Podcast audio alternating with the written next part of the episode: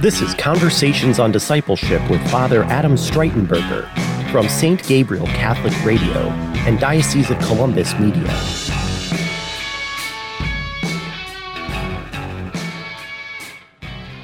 With me today is Kara um, Day, and we're going to continue this conversation. Um, so, Kara, you know, we were talking um, little bit ago about your experience um, in high school as a freshman, mm-hmm. and so with Young Life, um, and you know, I I know a lot of Catholics um, who whose life has really been changed, mm-hmm. and really they um, not only did they come to know Christ, but they became very good Catholics mm-hmm. because mm. of their experience with Young Life. Yeah. Um, and um, I, you know, so you know, your story in that sense, your story is not unusual either. Yeah. You know, like there are yeah. there are many there too. So, it in the in the method, um, and maybe you can kind of walk with us what the method, you know, the method mm-hmm. was, but you know, so kind of an initial um, session where mm-hmm. you know they probably give a talk or something like that. Mm-hmm. Um, but one of the big things that I find most interesting about Young Life and its method method is the discipling. Mm-hmm. So there's usually a you know a mature disciple, mm-hmm. um, probably a young adult, mm-hmm. um, who walks with the high school student. Yeah, yeah. I think that is what blessed my life the most because it's what makes it so different is instead of just putting on you know events like youth nights kind of thing we, we called it club and campaigners in young life but um, i mean my experience of Young Life was it encompassed my whole life. Like my Young Life leader was at my sports games. She was, you know, meeting with me for coffee before school. She was driving me to and from um, these youth nights. Like we just got to. She got to walk with me really closely, invest in my whole life. She knew my family, she knew my friends, my friends who were following Jesus, my friends who weren't following Jesus. She was just a part of my whole life, and that is really what, yeah, bless me because I think it's easy to to show up to an event and pretend like you're involved in your faith or something. Mm-hmm. Um, but it's a whole different story when there's someone who knows your whole life, you know, outside of just that one, you know, two hours a week or something. Mm-hmm. Um, I think that's that's the biggest thing, the the relational ministry aspect that blessed my life a ton, and that I just see as so important in all ages, but particularly in high school and youth ministry. It is vitally important for um, high schoolers to have someone other than their parents, as great as their parents may be, an adult, someone who's a bit older than them, but who they still want to talk to and can trust, and who will lead them closer to the Lord. Do you still um, are you still in contact with the person that mentored you, that discipled yeah. you? Yeah, I am. She is still one of my great friends. Um, she lives um, not too far, you know, as seasons of life have changed and things get busier, we don't see each other as often as I would like, but she is definitely still um, very much involved in my life and things like that.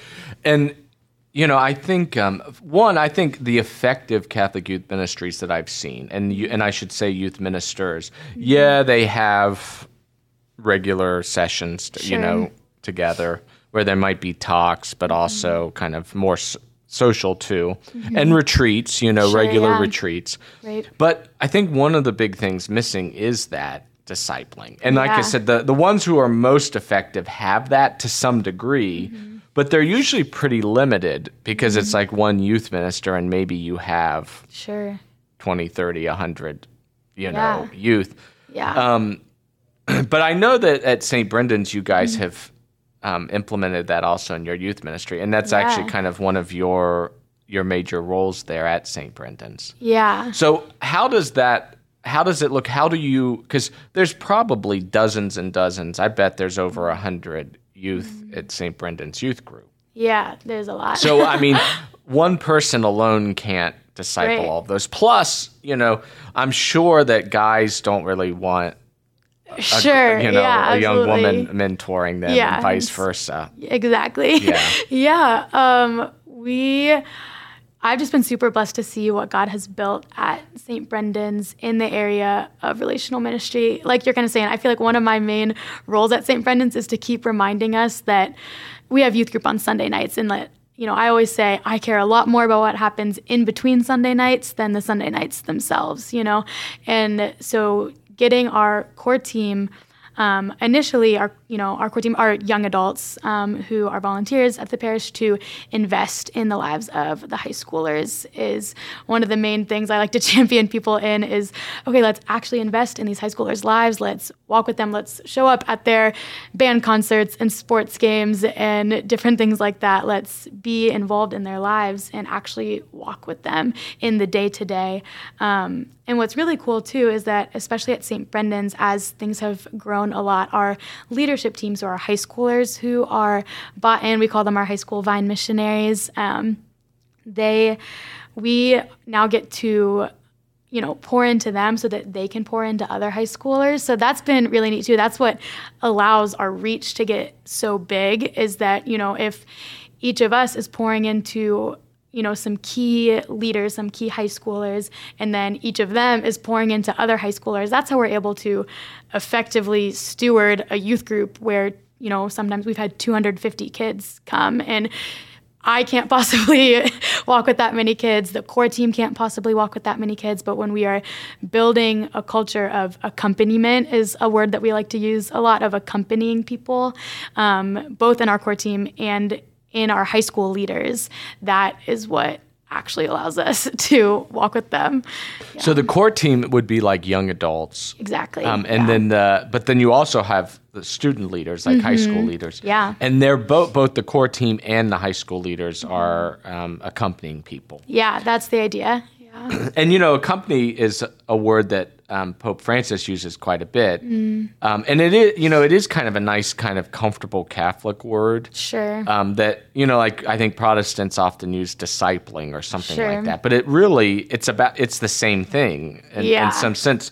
So what? Um, I mean, you know, it's not that you just you know meet with you know um, uh, you know a high school girl or mm-hmm. and just talk about what how life is going. There sure. is sort of kind of probably a plan or method because mm-hmm. you're trying to in, help them to be formed as mm-hmm. disciples. So yeah. is the are there like tracks or things that you know like mm-hmm. kind of mm. um, Bible studies that you walk them through, or is it more like well, we're going to talk about prayer this year or something like that? Yeah, that is a good question. I think not necessarily. I feel like I try to be responsive to the Holy Spirit and because every every person's walk with the Lord mm-hmm. is different, and so every girl that I you know am hanging out with, invested in, probably needs something different. Um, so you know we do try to hit on some main areas of you know prayer. Sacramental life, your relationships with your family, your friends, mm-hmm. um, your impulse for mission, like things like that. You know, we'll, and then that can just that grows as my relationship with them grows. And you know, I an important part of it is too just having fun with them. Mm-hmm. There are times where I hang out with a high school girl and we're just having fun, you know. Um, but it's that rapport building that allows me to be able to press in later, and so they know that they can expect me to ask them, you know, hard questions or things like that. That I'm not gonna. Um, they're not going to get away with hanging out with me without me pressing in and asking them how they're really doing, how things are actually going, you know, where's their relationship with the Lord at. And so I don't, there's not necessarily a program or even like a very sequential order mm-hmm. to at least how I do things. Um, it really is just being responsive to where they're at with the Lord. So.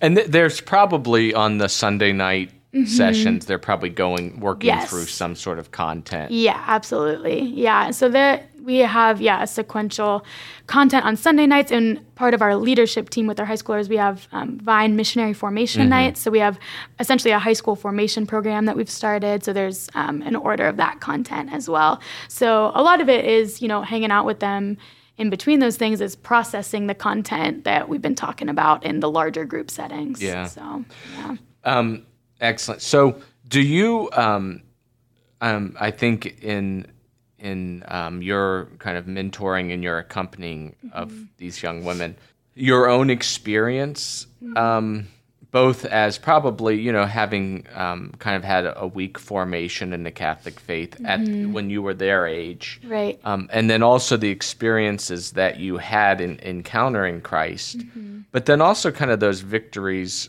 that Christ brought over your own insecurities. Um, how do you kind of um, talk talk to um, those young young women that you're accompanying about those? How, how do you kind of share those experiences? Yeah. I think I love getting to share my life with high schoolers. So one that they feel like it's a not just like a one-sided relationship where they're telling me everything about their life and I'm not telling them anything mm-hmm. about mine. It helps them know that I'm a real person who has actually struggled with things and God's brought victory in my life and it just helps break the veil a little bit about like, oh, that's my leader over there, you mm-hmm. know, like they're able to see me as a real person. So I think I, you know, I'm pretty open and honest with them. I always love to normalize, you know, like it's okay if you have questions about things. I had a ton of questions about things. Um, I still do, but you know, when I was in high school, I like let them know that you have a lot of freedom. Nothing's a dumb question. It's okay if you feel like you should have learned something but you didn't, you know, because I. I mean, like I said, I literally didn't even know about the Eucharist till I was 18. so I, I think I, um, and I make it a priority too that you know one of my main driving factors is I don't want any um, kid growing up in the Catholic Church to not know about a relationship with Jesus. So I try to bring that up as much as I can. Excellent. Um, you've been listening to Conversations on Discipleship. I'm your host, Father Adam Streitenberger. With me today has been Kara Day. Until next time, peace and all good. a Diocese of Columbus production in partnership with St. Gabriel Catholic Radio. Hey parents, you don't need the latest gizmo slang or clothes to be a perfect parent because kids in foster care don't need perfection. They need you. For more information on how you can adopt, go to adoptuskids.org. A public service announcement from the U.S. Department of Health and Human Services, Adopt Us Kids, and the Ad Council.